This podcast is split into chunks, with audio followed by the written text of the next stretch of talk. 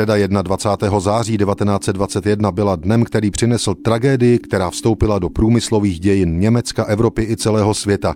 V chemické továrně v Opau u Ludwigshafenu došlo k jednomu z největších nenukleárních výbuchů v historii. Při neštěstí zemřelo 559 pracovníků chemičky a další skoro 2000 utrpěli nejrůznější zranění.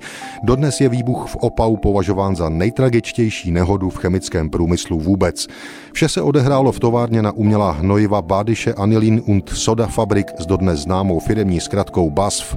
Ta vyráběla umělá hnojiva už od roku 1911. V letech první světové války pak produkci doplnila výroba výbušnin na bázi dusičnanu amoného.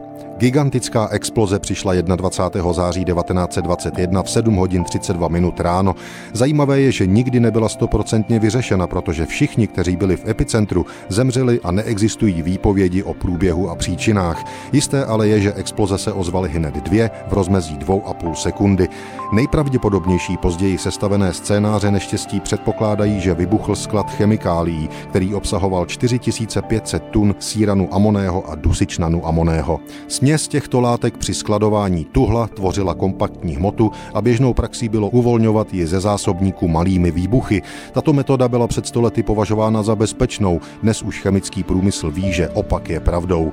Pozoruhodné je, že v chemičce BASF Opau bylo před katastrofou provedeno na 20 tisíc podobných mini odstřelů. 21. září 1921 ale ten poslední spustil osudovou řetězovou reakci.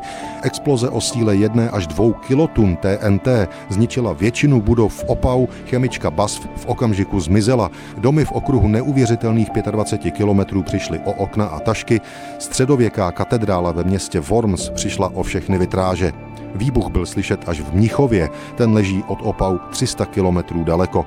Na pohřeb 559 obětí v Ludwigshafenu přišlo na 70 tisíc lidí, včetně německého prezidenta Friedricha Eberta.